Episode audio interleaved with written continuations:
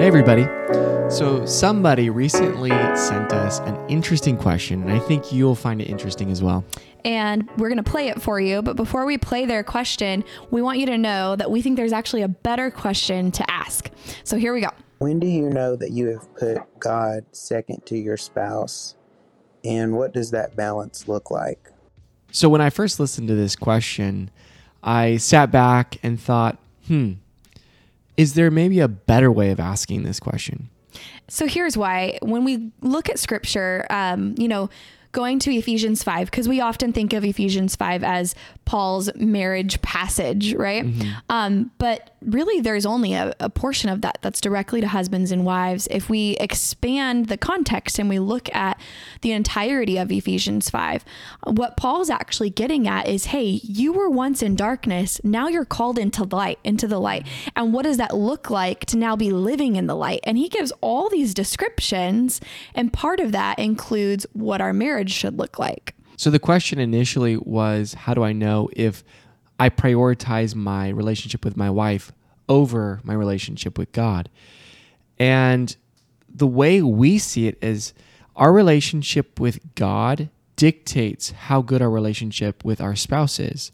So, having a strong re- relationship with your spouse is one of serv- servitude. Mm-hmm. It's it's being mutually. The Bible says in, in Ephesians uh, chapter five, mutually submitted to each other. Yeah. That's how the whole church is supposed to be.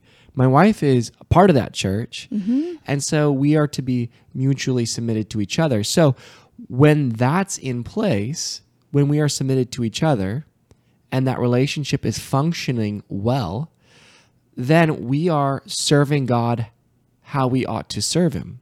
And I like the last part of this person's question where he said, How do we balance that? Because that's actually what we're aiming to do is ask a question How do I balance the various parts of my spiritual walk? Your marriage is part of that spiritual walk. So, for instance, you know, um, what if we said, you know, how do I know when um, my giving thanks to God um, is second to my spiritual walk, second Yeah. to God? It doesn't make sense, right? We're like, well, giving thanks to God is part of your spiritual walk. But if that's all you did, you just walked around giving thanks to God and you did nothing else as part of your spiritual walk, that would be out of balance, right? Right. And so it's uh, it's kind of uh, in the same way that that would be silly to ask that. It is kind of silly to say, how do I know if my relationship with my spouse is, um, you know, if, if I'm putting God second to that relationship? Well, your relationship with your spouse is part of your spiritual walk. And this is, co- of course, for a believer that's, um, it, so their marriage and you know their spiritual walk and all this is is present, right? Because you could be married and and not following God. Of course, that's not going to be a spiritual, you know, experience with your wife. Yeah. But for a believer, that spiritual walk in in mutual submission is essential for a vibrant uh, spiritual walk. So we wanted to um, give you the details of this. So we're going to go to Ephesians 5. Um, so Paul's talking to the church at Ephesus. He's talking to them about coming out of darkness and into the light.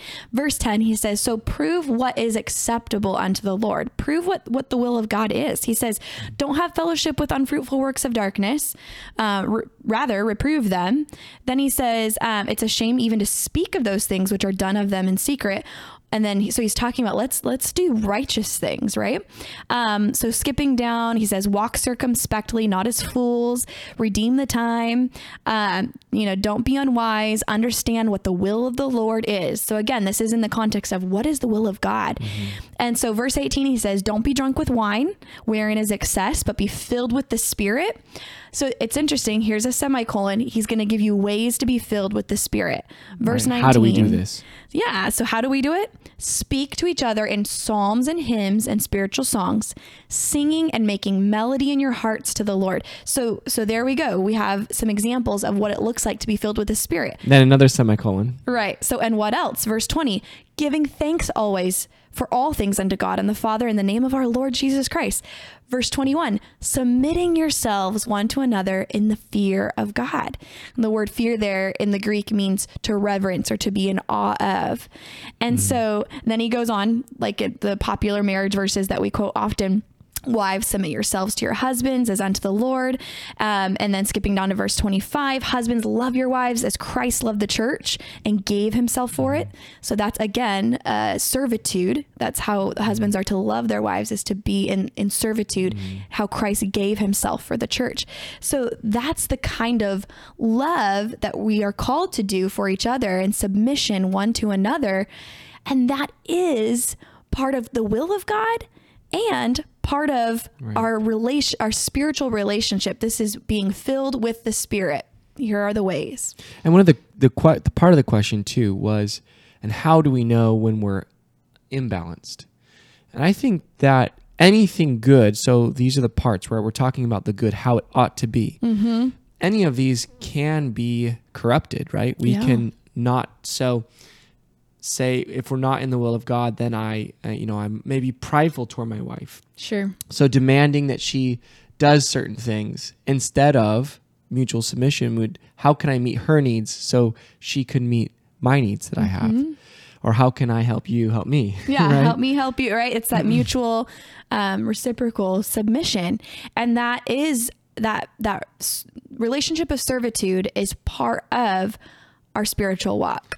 Um, and so you know another example we could say is like you know someone who focuses on their um, their their musicianship you know like someone who plays an instrument and and you could ask that question well how do i know when playing my instrument is becoming you know more important more of a priority than my walk with god well again let's shift that question and let's say how do i balance the various parts of my spiritual walk because playing this instrument is part of that spiritual walk. But if that's all I do and I don't focus on submission to one another, if I don't focus on giving thanks to God, Or love, right? We could do all these Mm-hmm. things and not have love.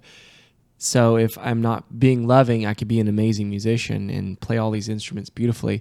But if I don't do it with love or it emanating out of love, then I'm doing it for nothing. So Mm-hmm. It's being it's being studious with all the different elements of your walk. Mm-hmm. I mean, it's it's putting on love, it's putting on servanthood, it's it's all these things. Yeah. So share in the comments. We want to know from you what are some other ways that we balance. I mean, Paul lists some specific ways here in Ephesians 5, but what are some other ways that we balance our spiritual walk?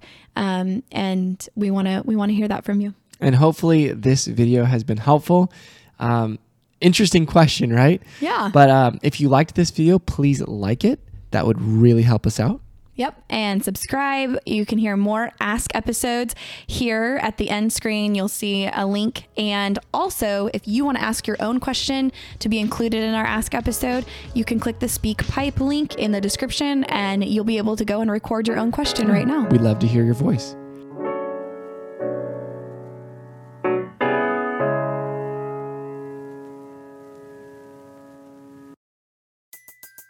Everybody in your crew identifies as either Big Mac Burger, McNuggets, or McCrispy Sandwich.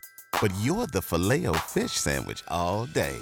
That crispy fish, that savory tartar sauce, that melty cheese, that pillowy bun. Yeah, you get it. Every time. And if you love the Filet-O-Fish, right now you can catch two of the classics you love for just $6. Limited time only. Price and participation may vary. Cannot be combined with any other offer. Single item at regular price. Ba-da-ba-ba-ba.